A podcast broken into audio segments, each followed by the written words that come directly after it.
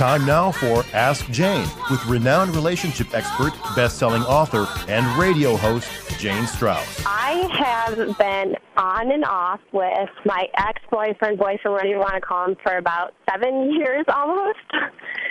And um, You I sound actually- embarrassed about that. I ended up moving to Florida and was like, you know what, I'm just kind of done with this on and off again stuff. Mm-hmm. So, and he actually helped me move down here. Dana, were you feeling like a yo-yo? Yeah. Yeah. Because he always he always like kind of wanted me back, and then whenever I was like, you know, what do you really want to do? He's like, I'm just not sure. Uh huh. He's like, if you were home, things would be really different. He's like, I'm not where I was anymore, and he's like, you know, I think that we have a great foundation, and I could see myself spending the rest of my life with you. But he doesn't want to tell me to move back home because he says he thinks I'm not ready. And why does he think you're not ready? And why might you not be ready? because I feel like I'm 26 and I I feel like there's still so much I want to do.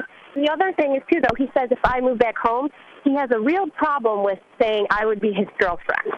He What? said we would be exclusively dating. Oh, wait a second here. Exclusively dating, but not wanting to call you his girlfriend doesn't sound like I'm ready for a commitment.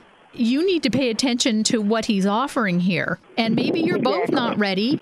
Sometimes though when I push it, he gets defensive about it. He's constantly saying, "Dana, I said this to you 30 times and I'll probably have to say this to you 30 more times." He goes, "I really like you. I like being with you." He's saying, Dana, I've said to you 30 times, I really like you. Yeah. So he doesn't use the L word No, he's used it maybe twice. twice in seven years.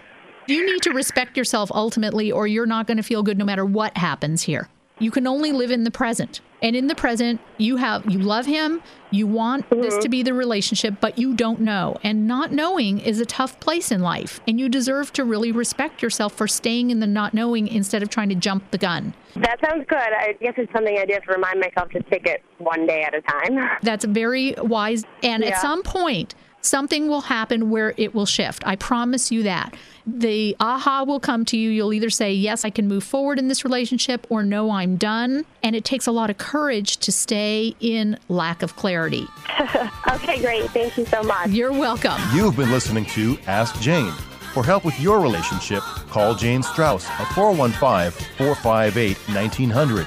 That's 415 458 1900.